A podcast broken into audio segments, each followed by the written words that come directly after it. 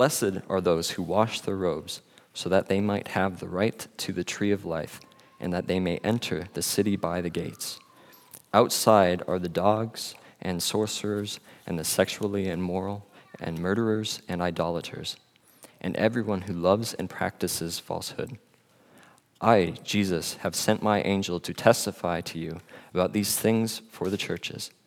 I am the root and descendant of David, the bright morning star. The Spirit and the bride say, Come, and let the one who hears say, Come, and let the one who is thirsty come. Let the one who desires take the water of life without price. I warn everyone who hears the words of the prophecy of this book. If anyone adds to them, God will add to him the plagues described in this book. And if anyone takes away from the words of the book of this prophecy, God will take away his share in the tree of life and in the holy city, which are described in this book. He who testifies to these things, surely I am coming soon. Amen. Come, Lord Jesus. The grace of the Lord Jesus be with you all. Amen. Children ages three years to kindergarten are now dismissed for the little landing. Good morning, Faith Family at the Landing. What a joy to worship in prayer and in song and in reciting truths. I'm not going to stop worshiping when I begin to preach. We're going to keep worshiping over the word. Isn't it wonderful that the Alaska trip is back home safe and well? Praise the Lord. We're glad you're all back. Almighty God and Heavenly Father, through Jesus Christ and by the power of your Holy Spirit, I thank you so much for watching over our precious ones that we sent by a completely untrustworthy airline up to a faraway place where there was dangers where they slept and changes and twists and turns at every corner but none which were not under your sovereign absolute ownership and control. And you provided for them while we were praying back here. And you sustained them and you blessed them. And I can't wait to hear of the multiplying victories you achieved for yourself in their lives, the joys you granted, the blessings, the privileges, the costly ministry efforts that will yield, no doubt, the word going out and achieving, not failing at its good purposes to return back to you all the fruit and reward of your gospel. May there be children who came to the vacation Bible school and adults who came to the marriage seminars and conversations and meals and people watching out of the corner of their eye how these strange Duluthians act. That they might see Christ and be drawn to faith in you. May the church awaken, be strengthened to love and cherish and proclaim your word all the stronger, as may we for having sent them. Thank you, Lord, for the privilege it is to be a part of the global cause of Christ around the world, by which you will save from every tribe, tongue, people, and nation a bride for yourself. And you are doing it now. Oh, thank you for not passing us by and giving every other church the privilege of joining in the great and happy task. Thank you for giving us our place as well. We pray for rest and refreshment for everyone who engaged, both the travelers and those in Anchorage, for this coming week. And we pray for the Word of God to dwell heavy and rich on those who heard it. Now, dwell heavy and rich by your word um, over us in Revelation 22 the last of the last book of the Bible. If there's any sermon that I would preach and you'd take me after it, it would be this one. But if you don't take me after I preach this one, then I'll assume there's more to go. Thank you for revelation. Thank you for the Bible. Thank you for Christ. Thank you for the Spirit. Thank you for Revelation 22, this very last unit, 14 to 21. May it ring in our ears with beauty and joy and power and delight. May it welcome us into your presence. May it awaken the dead to new life. May it stir the sleeping to more zeal and passion as they awaken for Christ. And may it give unity to the body and sharpen us as we engage in mission and ministry for your name's sake, we pray. all these things. Amen. I had so much fun writing this. This is me having fun over a passage. So if this is complicated and thick and dense with all kinds of stuff in it, then just get the manuscript later. Don't, don't worry about keeping notes or tracking with me. This is just my stream of consciousness as I'm writing over the word. The most loving people in the world are those living in the light of Christ's return as he brings the next. The most loving people in this world are those living in the light of Christ's return, bringing the next. I get that because you may know that there are seven different blessings declared in the book of Revelation. Do you know this? Seven, blessed are you, or blessed are they. There are seven of those. It's not a mistake. It's because God says, I want my perfect blessing to be poured out on the people referred to in Revelation, on my church, my seven churches in Asia Minor, but also on my church around the world. My perfect bride, I proclaim seven blessings. They're not surprising. Let me read them for you and delight in them because if you're in Christ, they're yours. Blessed is the one who reads aloud the words of this prophecy, and blessed are those who hear and keep what is written in it, for the time is near. Revelation 1 3. Reading, hearing, and keeping the words guarantees blessing from God. Blessed are the dead who die in the Lord from now on. Blessed indeed, says the Spirit, that they may rest from their labors, for their deeds follow them. Revelation 14 13. Trusting in Christ all the way till we die guarantees blessing. Praise the Lord. Third, bless, behold, I'm coming like a thief. Blessed is the one who stays awake, keeping his garments on, that he may not go about naked and be seen exposed. Revelation 16, 15. So, Christians staying awake and thinking about Christ and being zealous to think about how Christ is working on the earth and in their hearts, they have a guaranteed blessing from Revelation. Fourth, Revelation 19 Blessed are those who are invited to the marriage supper of the Lamb. Receiving the invitation is the blessing to eat at the banquet of Christ's delights forever and ever as his beloved bride. Fifth, blessed and holy is the one who shares in the first resurrection. Over such, the second death has no power. Revelation 20, verse 6. The first resurrection, believing in Christ, being raised to newness of life that we symbolize in baptism, just like Ed just prayed, that blessing guarantees that those who are raised with Christ, that is, born again, will be priests and reign with him for a thousand years. Sixth, and behold, I'm coming soon. We saw this last week. Blessed is the one who keeps the words of the prophecy of this book. Keep against all forces. That's what keep means. And those who say, I'm going to live out everything the Bible says, even though the culture will mock me, even though they'll hate me, even though they will reject me and call me mentally ill.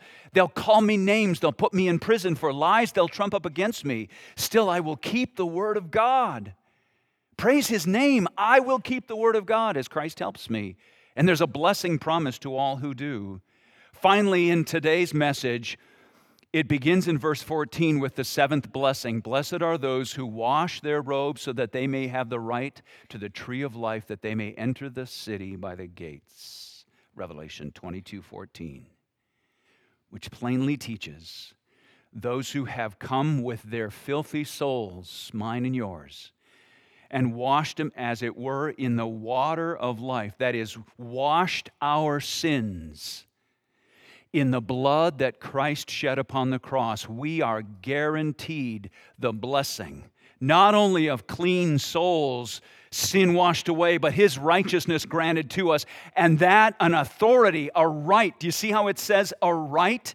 So that purpose we may have the right to the tree of life that glorious tree that's, that's spread, it, spread across the watery, life giving river flowing from the throne of God, a tree with roots that go deep down in soil in heaven, and then arches together high above with a canopy and, and the light of the glory of God shooting through with rays of color that river, that tree is the tree of life. That's our eternal life. That image that I that I spent so much time this week and even yesterday and last night and early this morning imagining what's it like to be in that tree.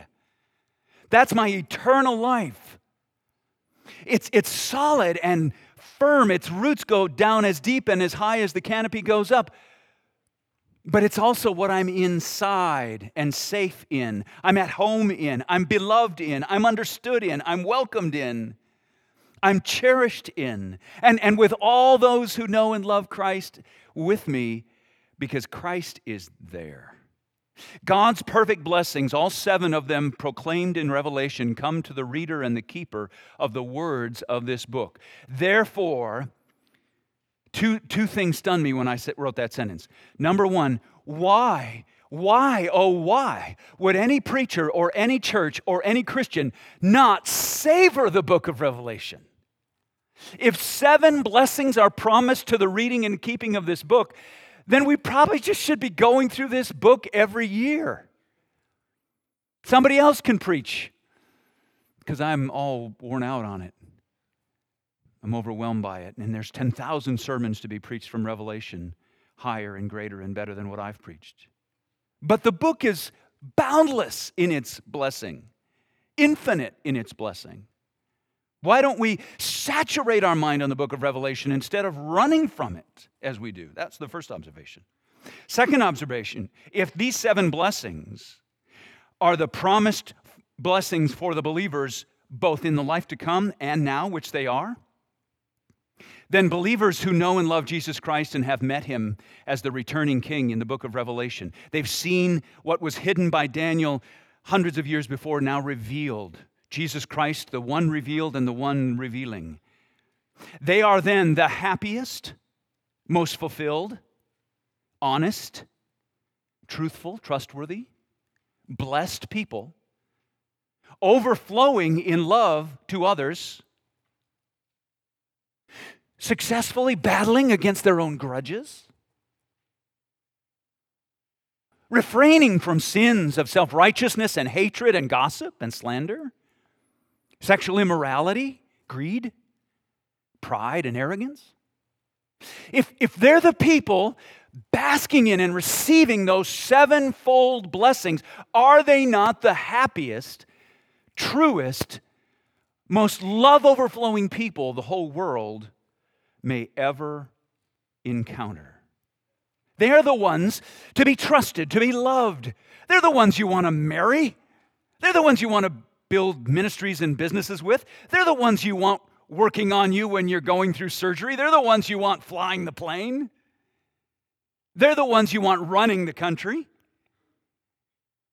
Are they not? Because of this sevenfold structure of the book of Revelation, blessing upon blessing seven times, the perfect blessing of God, we can see that these blessings eh, tell us exactly how to live until Christ returns. Now, I'm not going to look at the first six. My passage today is to look at the seventh. But imagine a study. Imagine a study. This is why I say some really smart other preacher could just run with this, write a book about this, and then preach a whole bunch of sermons on this that I hadn't even thought to preach. What if somebody said, I'm going to preach a seven-fold series on each of the blessings of the book of Revelation? Brilliant idea. Seven chapters in a book, seven sermons in a series, it'd be awesome. We're going to look at the seventh one today. And, and what I want you to notice is if you unfold the passage Ed just read, this seventh blessing begins at verse 14. You see it there. But then there are six enactments of this blessing. Six enactments. You know what I mean by enactment?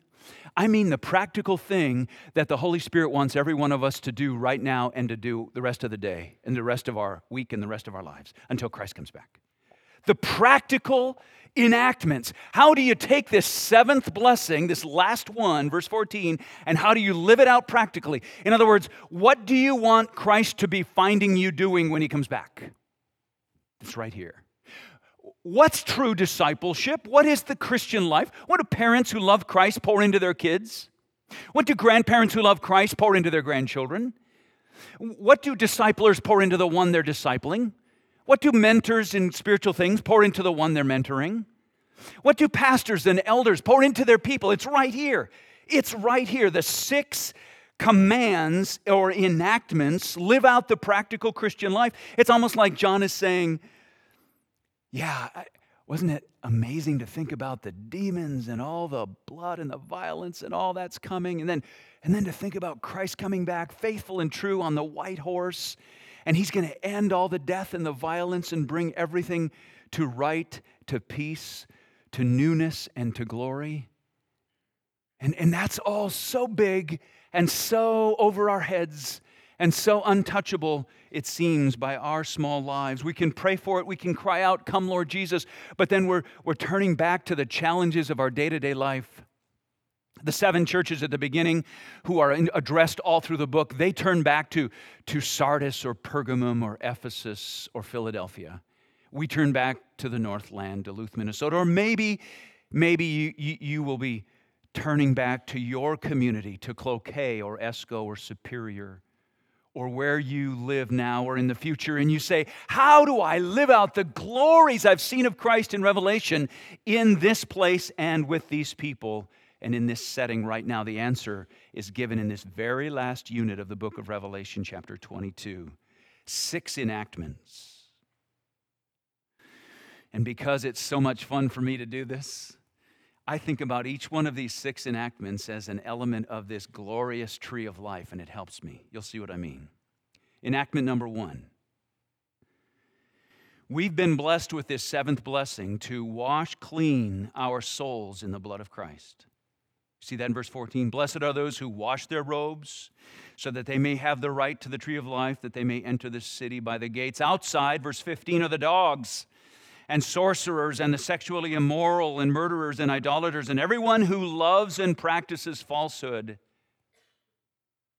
Christ came into the world not to divide persons who were in the right from persons who are in the wrong. He came into the world to all persons who each one was in the wrong. He alone was in the right. And he says, I'm going to write in a book before the foundation of the world and choose for myself a people who do not deserve to be in this book, but their names are there. And I'm going to give my body and my blood broken for them and my blood poured out in order that I make, might make purification for sins. Listen to Hebrews 1. Christ, He, is the radiance of the glory of God and the exact imprint of His nature he upholds the universe by the word of his power after making purification for sins. That's you and me. He didn't just create an offering that you have to then complete by taking it yourself, He actually made purification for sins he sat down at the right hand of the majesty on high, confirming he was successful in making purification for sins, which is why he declares on the cross at the end of his death, It is finished. You and I were among those listed in verse 15 murderers, sexually immoral. We've committed idol- idolatry, we've committed sorcery, we've practiced falsehood. That's who we have been.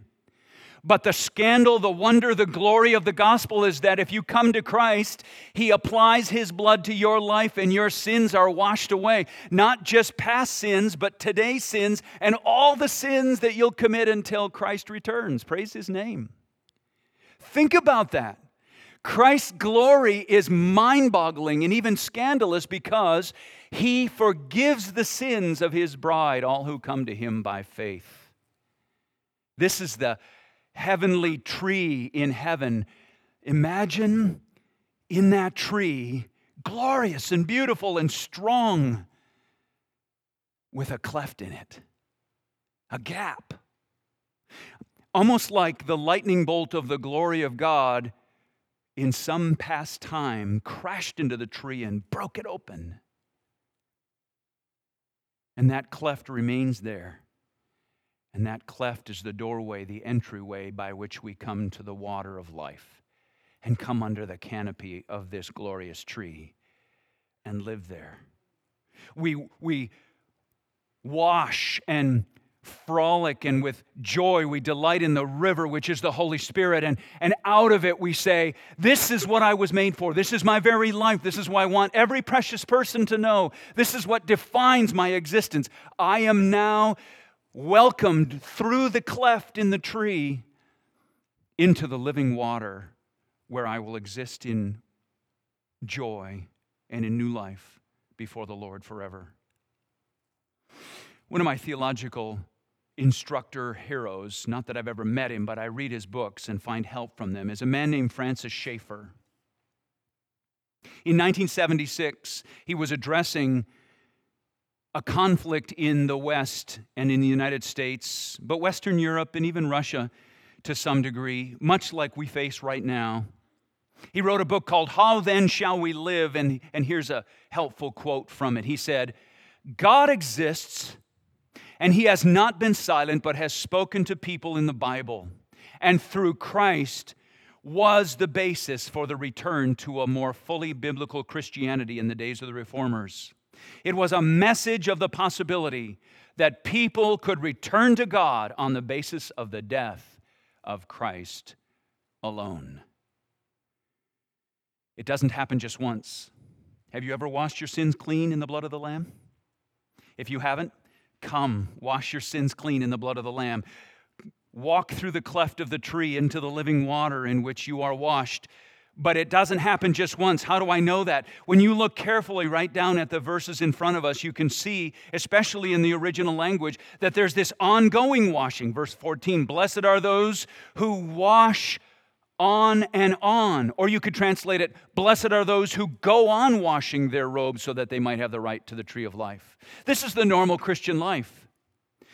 This is the sort of thing Francis Schaeffer went on to write about. This is what Martin Luther before him writes about, and this is what the scriptures make plain, especially in the Apostle Paul's writings. The normal Christian life is constantly saying, Lord, I have sinned, and I am unworthy to enter through your cleft tree, as it were, through your broken body into the joy and the new life that you pr- provided for me in Christ. I am unworthy again.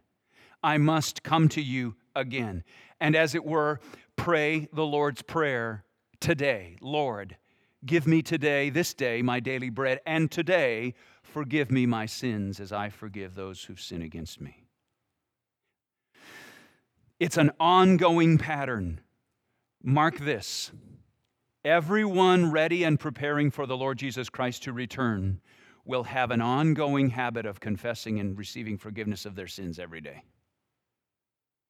That's a declaration I trust the Lord will give to you deeply and shape the way you go to the Lord and bathe in His washing, cleansing, life giving water every day.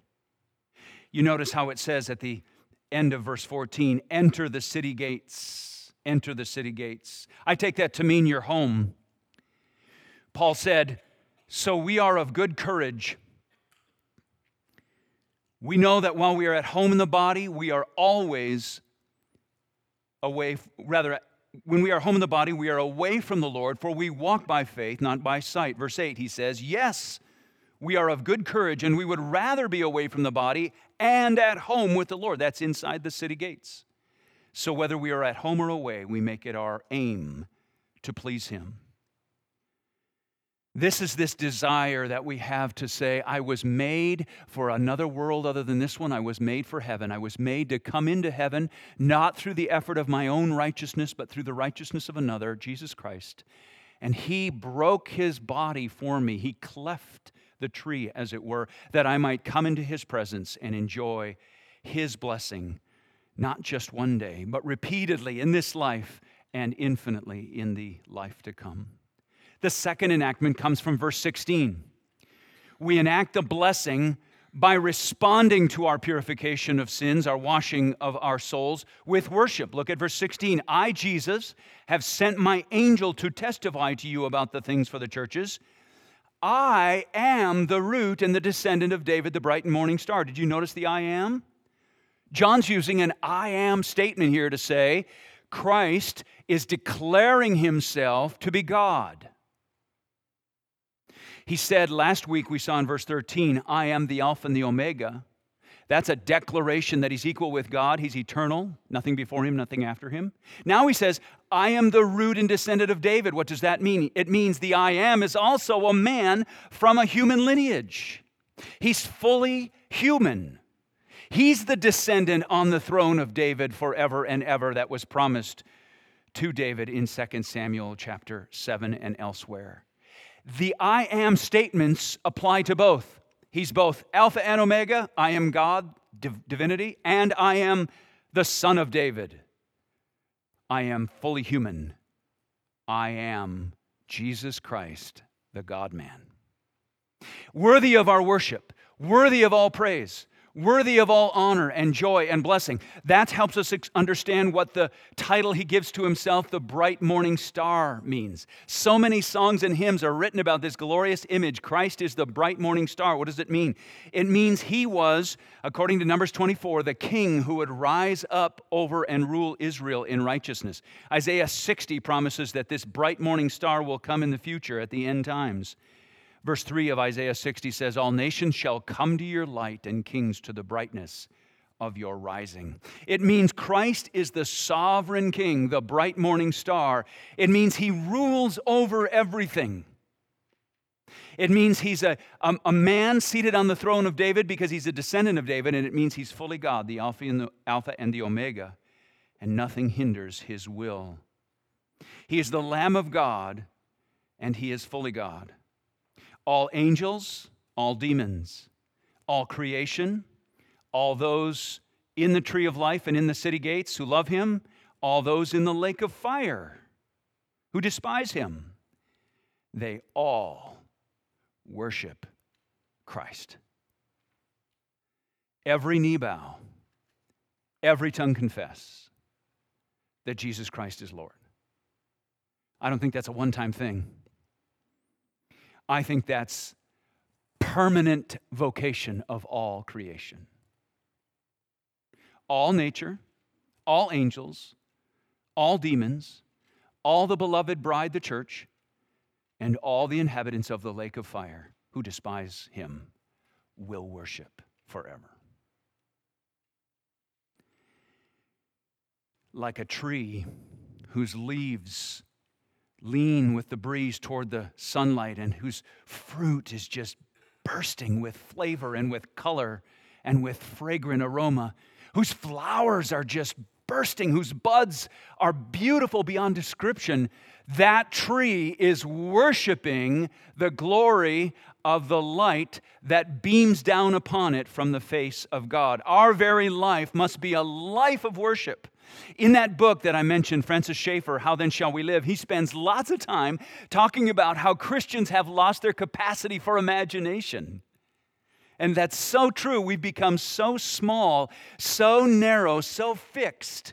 We, we either think that I only want to do the kind of nostalgic things that used to be meaningful to me years ago, but I don't, I don't want to dare worship in any new or biblically creative way now. Or we think we have to pick a time in history where they seem to have gotten worship right and we just try to replicate that in some silly sort of imposter sort of way, some nostalgic retro worship.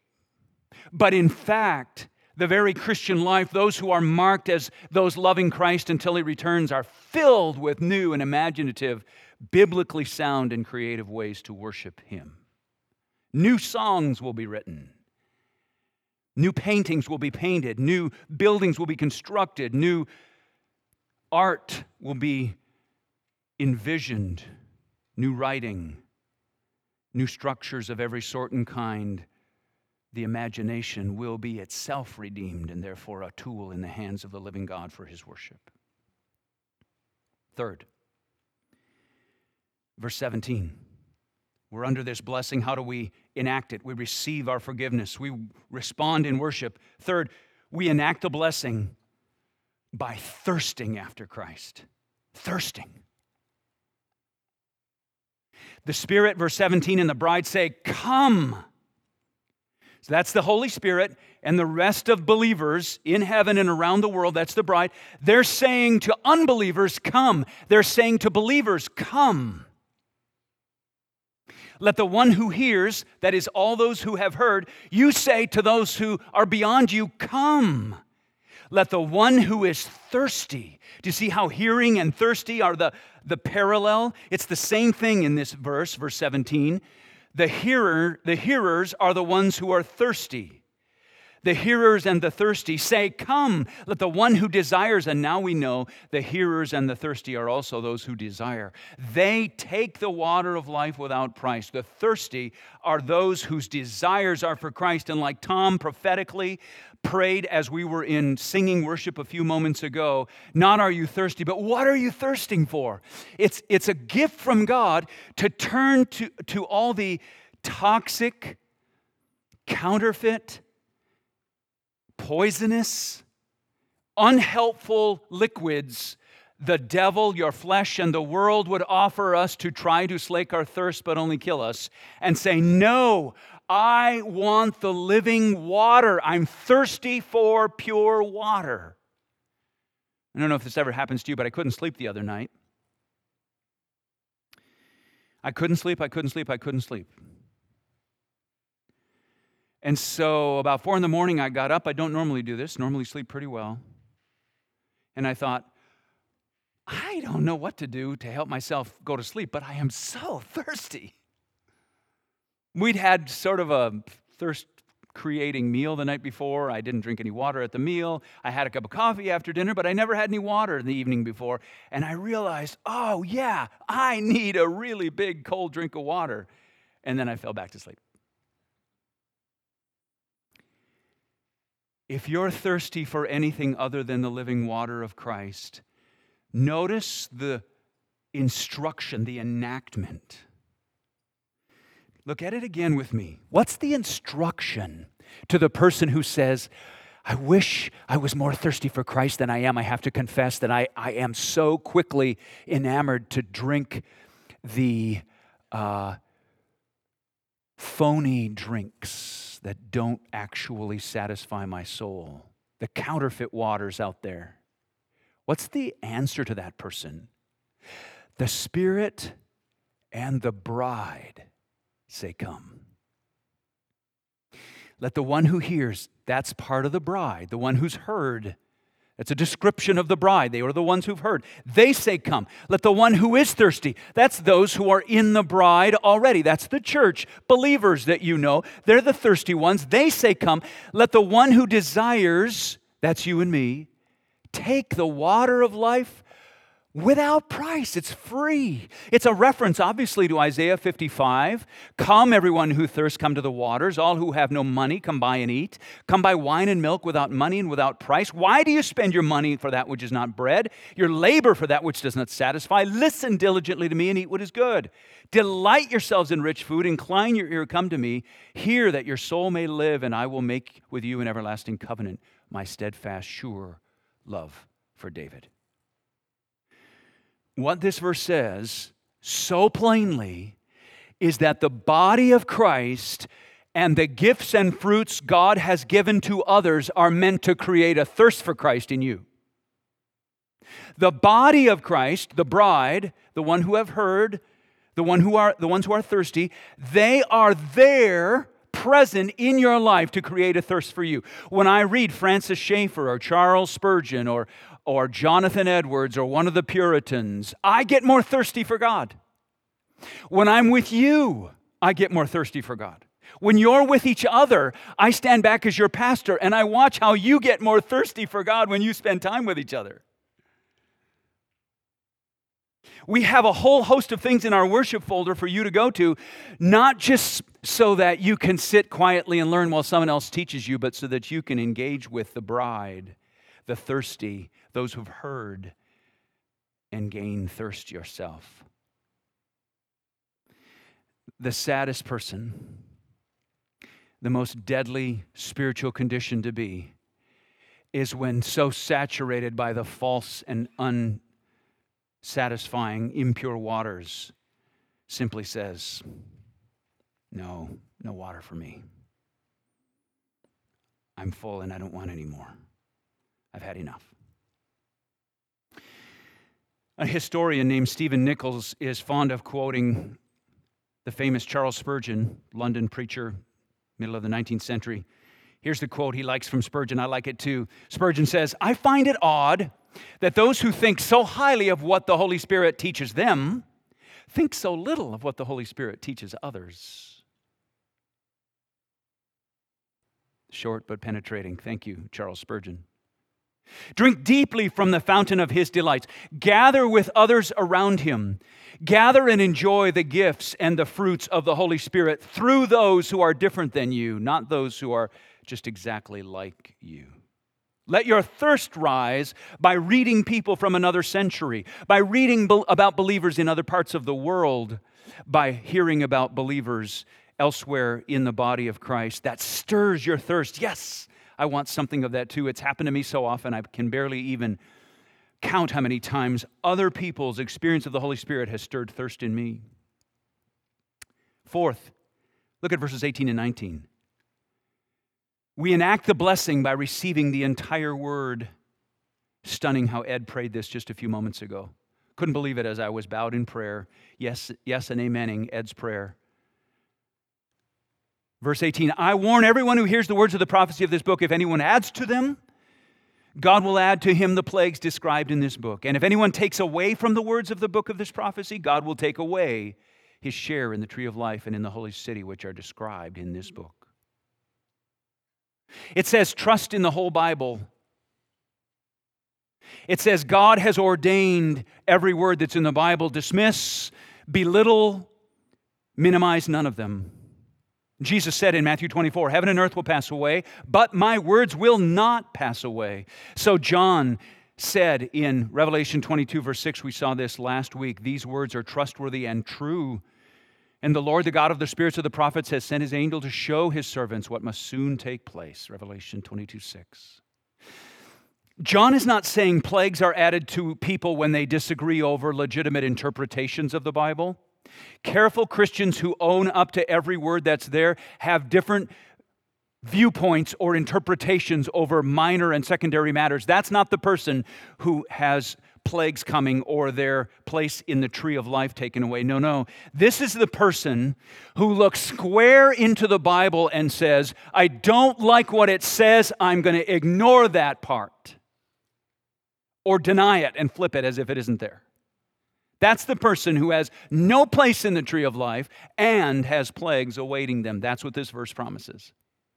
It says the whole Bible is precious because God wrote it, not because we, think we deem it helpful. Let me get more specific. Here's how I say it. This is helpful for me. I hope this is helpful for you. The Bible, in its 66 books, does not contain truth, it is truth. Does that distinction mean a lot to you? I hope it does. The Bible, in its 66 books, does not contain truth, it is truth. If it merely contained truth, we would be the ones lording over it, having to read through it and say, oh, there's truth, I'm going to pull that out. Oh, there's truth, I'm going to pull that out. Oh, there's truth, I'm going to pull that out. That's the source of all false teaching. That's the source of all errant ideas in the world. But if we step back and say, I humble myself before the whole of Scripture, and I dare not add to, take away, or modify anything there at all, then I am remade by the Bible, which is truth. Lifeway, a publishing company of Christian books, every two years does a survey. And here was the 2022 top four bullet points of their survey of American evangelicals, not American Christians, American evangelicals. Listen. Almost three out of four, 73%, agree with the claim that Jesus is the first and greatest being created by God. That's heresy. He's not a created being. He's the Alpha and the Omega. He's the I am. 73% said, Yep, that's true. He's a created being. American evangelicals. More than half, 58%, believe that God accepts the worship of all religions, including Christianity, Judaism, and Islam. That's heresy. He doesn't accept the worship of Judaism and Islam or any other religion. Only those who come to him through Christ. More than half, 56%, agree that worshiping alone or with one's family is a valid replacement for regularly attending church. The Spirit and the bride say, Come. More than half, 55%, believe the Holy Spirit is a force but is not a personal being. Breathtaking error. I'm not smart enough or wise enough or well read enough to say where we've gone wrong. But in 2022, if the Church of Jesus Christ among evangelicals in America believes these false doctrines at majority numbers like this, we have failed miserably.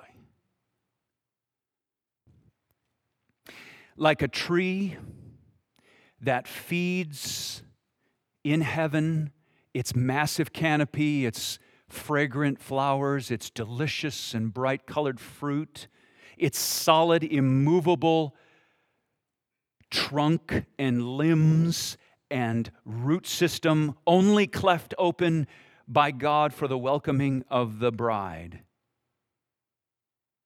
Its roots go deep into the very soil of heaven, which itself is as immovable as the tree, and that soil is the Word of God.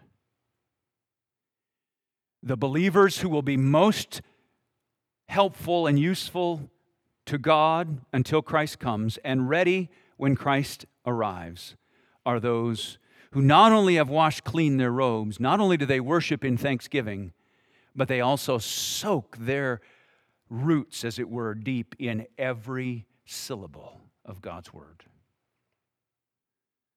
Fifth,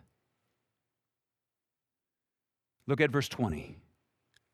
Blessed and enacting that blessing with a hope, a surging, strong hope that Christ is coming back.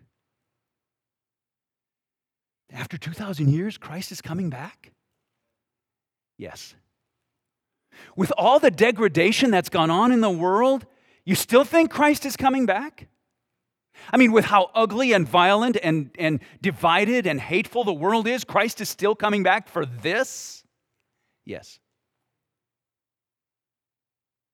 How can I believe that Christ is coming back? So many people in so many religions believe so many foolish and deluded ideas that, that, that they give themselves as, as utter uh, foolish, humiliated people to false ideas, how can you stand there and say, after 2,000 years, Christ is certainly coming back? Paul said to Titus in chapter 2, verse 13, We are waiting for our blessed hope, the appearing of the glory of our great God and Savior, Jesus Christ. Is that our hope still?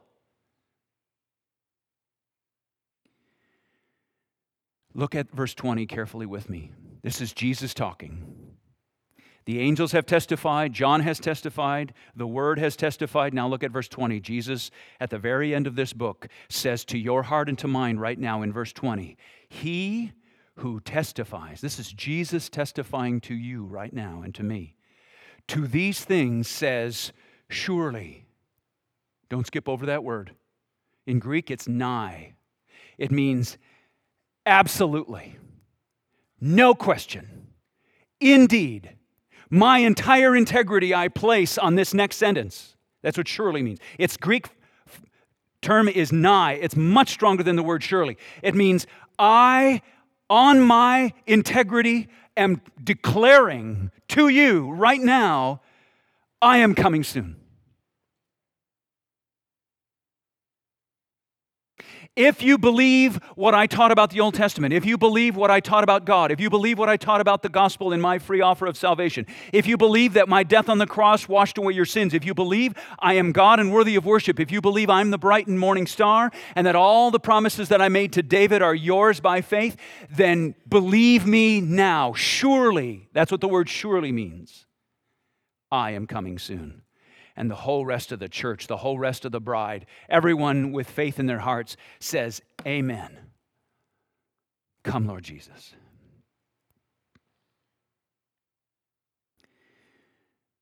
Two things make it hard for you to say that. One, there might be sin in your heart that says, I feel like a phony to say, Amen, come, Lord Jesus. I feel like a phony to believe it because there's this weird kind of sick guilt that's bugging me in my heart. If that's true for you, before you leave this building or get out of your chair, confess that sin before the Lord and be washed clean of it today. Or you might find it hard to say, Amen, come, Lord Jesus, because you think, I've got some plans, I've got some desires, I've got some dreams and hopes. Yes, my final hope is Christ, but I've got some, some lesser hopes that I want to see happen now.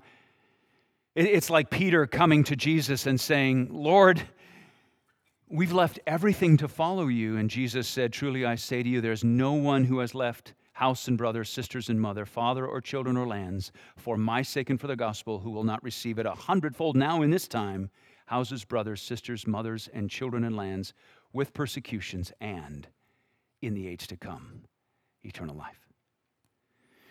Whatever you say goodbye to in praying, Come, Lord Jesus, the Lord takes, redeems, and purifies, and gives it back to you a hundredfold in the age to come.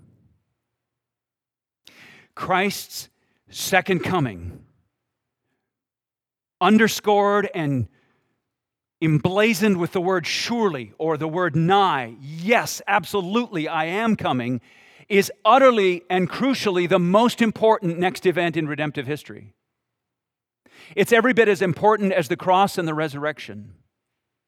The coming of Christ makes nothing trivial, nothing joyless, nothing small, but everything we are and everything we do serious and important and filled with joy. What if Christ came today? What if he came today? What if what if he said, "The last time the world saw me, I was hanging on a cross and I died." And very few of the world saw me face to face when I rose again before I ascended to the Father. Only a few, only, only a mere few hundreds. I would not let this world remember me only by my bloody face hanging on the cross, for I am the exalted God man. I am coming back in glory so that this world and all my creation sees me to worship me in my stunning beauty. Believe in it hope in it, live in the light of it, the word surely proves that it's real. Believers who are ready for Christ's return are those who see that, that white horse and the faithful and true written on his thigh, and the angels and all the church in his mighty parade and, and, and entourage coming back to bring to an end all the dark, smoldering violence and wickedness and chaos on the earth. And we rejoice and say, I knew it, Lord Jesus. I knew it. You weren't lying. You came back. I can't wait for the Lord to come. I can't wait for the Lord to come. I can't wait for every secret to be exploded. I can't wait for every lie to be set right. I can't wait for every hatred to be demolished. I can't wait for every violence and evil thing to be ended once and for all. I cannot wait for Christ to come. The final enactment, thank you for your patience, comes in verse 21, and it's how glorious books of the Bible end. What's the power that enables us to enact the blessing that we've been discovering and, and exalting in. Verse 21 The grace of the Lord Jesus be with all. Amen. The grace of the Lord Jesus be with all. Amen. Churches of the first three chapters that I send back to your difficult cities of Pergamum and Ephesus and Sardis, the grace of the Lord be with you. Christians in the Middle Ages, Christians during the Reformation, Christians in China and Asia, Christians in Africa and North and South America, Christians undergoing brand new species of persecution in the United States. The grace of the Lord be with you all. The grace of the Lord be with you in your youth group and in your young adults and in your men's and women's retreats. The grace of the Lord be with you as you study and teach. The grace of the Lord be with you as you go on missions trips and return. The grace of the Lord be with you as you marry and as you raise children, as you endure the degradation of your physical bodies, and as you watch life unfold around you. May the grace of the Lord be with you all. But by the grace of God, I am what I am, says Paul, and his grace toward me was not in vain. On the contrary, I worked harder than any of them, though it was not I, but the grace of God which is with me. Grace is power. It's, it's like sunshine shining down in heaven. It's like the glory of God in the face of Christ shining down in heaven upon the canopy, causing the flowers and the, and the leaves and the fruit to burst forth in all their glory causing the, the trunk to be immovably firm, the roots to go down as deep as high is the canopy, and, and for the soil to enrich every one of its nutrients into the tree in which we live in order that we might enjoy that fresh water forever. So Paul said, knowing he would never see the Ephesian elders again in this life until Christ returns, here's how he ended his sermon to the Ephesian elders in Acts 20, verse 32. Now I command you to God and to the word of his grace, which is able to build you up and give you the inheritance among all those who are sanctified. Grace builds. Let grace surge in every ministry of the landing. Let grace surge in your life. Let grace surge in every counseling conversation, discipleship conversation, every song, every sermon, every hug, every meal, every outreach endeavor, every sorrow, every joy.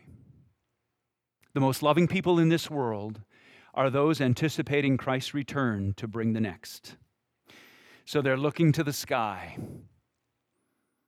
They're so filled with love, they're ready to be poured out. They're ready to be offered and used as a living sacrifice, holy and acceptable to the Lord. They, they dwell within the tree of life. You, wherever they go, they're, they're washed, they're clean, they're ready to engage in the moment because they're not carrying around years or decades of grudges and issues and struggles and secrets that weigh them down. They're powerful and eager. They're surging with hope. They're a thankful people. They seem to be stunningly happy for how old they are. They have no agendas to manipulate or put others down or compare themselves with anyone. They're living ready for Christ to come back and saying, Come, Lord Jesus, absolutely confident that He is, because this final blessing in all of its enactments are coming to pass from one degree of glory to another in their lives. The trunk has opened and, and it's cleft by a lightning bolt, and they are welcomed in to wash their clothes clean of sin. Their leaves and fruit constantly turn upward in worship. The living water beneath the tree signals that they're in fellowship with the Spirit, enjoying the thirst he gives through the people of God. The rich soil is the entire word of God on which they feed. The trunk is their fixed hope, a certainty on which they bank. Christ is surely coming back soon, and the light of God's glory shines down on them with grace for every need and power they require. So, what would the world be like if Jesus came back today? How would anybody think or talk differently if Jesus arrived today? The horse, the trumpet, the archangel, the cry of command, the graves all opening up, all the graves opening up. Best view for the second coming is an Airbnb right by a cemetery, like my wife was telling me about this morning. Best view, popcorn, boom, boom, boom, boom, boom, boom, boom. What would the unbelievers say?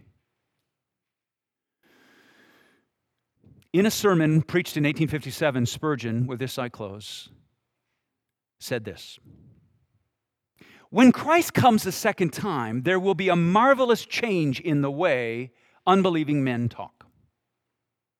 Methinks I see him. There, Christ, he sits upon his throne. Now, Caiaphas, come and condemn him now. Judas, come, kiss him now. What do you stick at this man? Are you afraid of him? Now, Barabbas, go. See whether they prefer you to Christ now.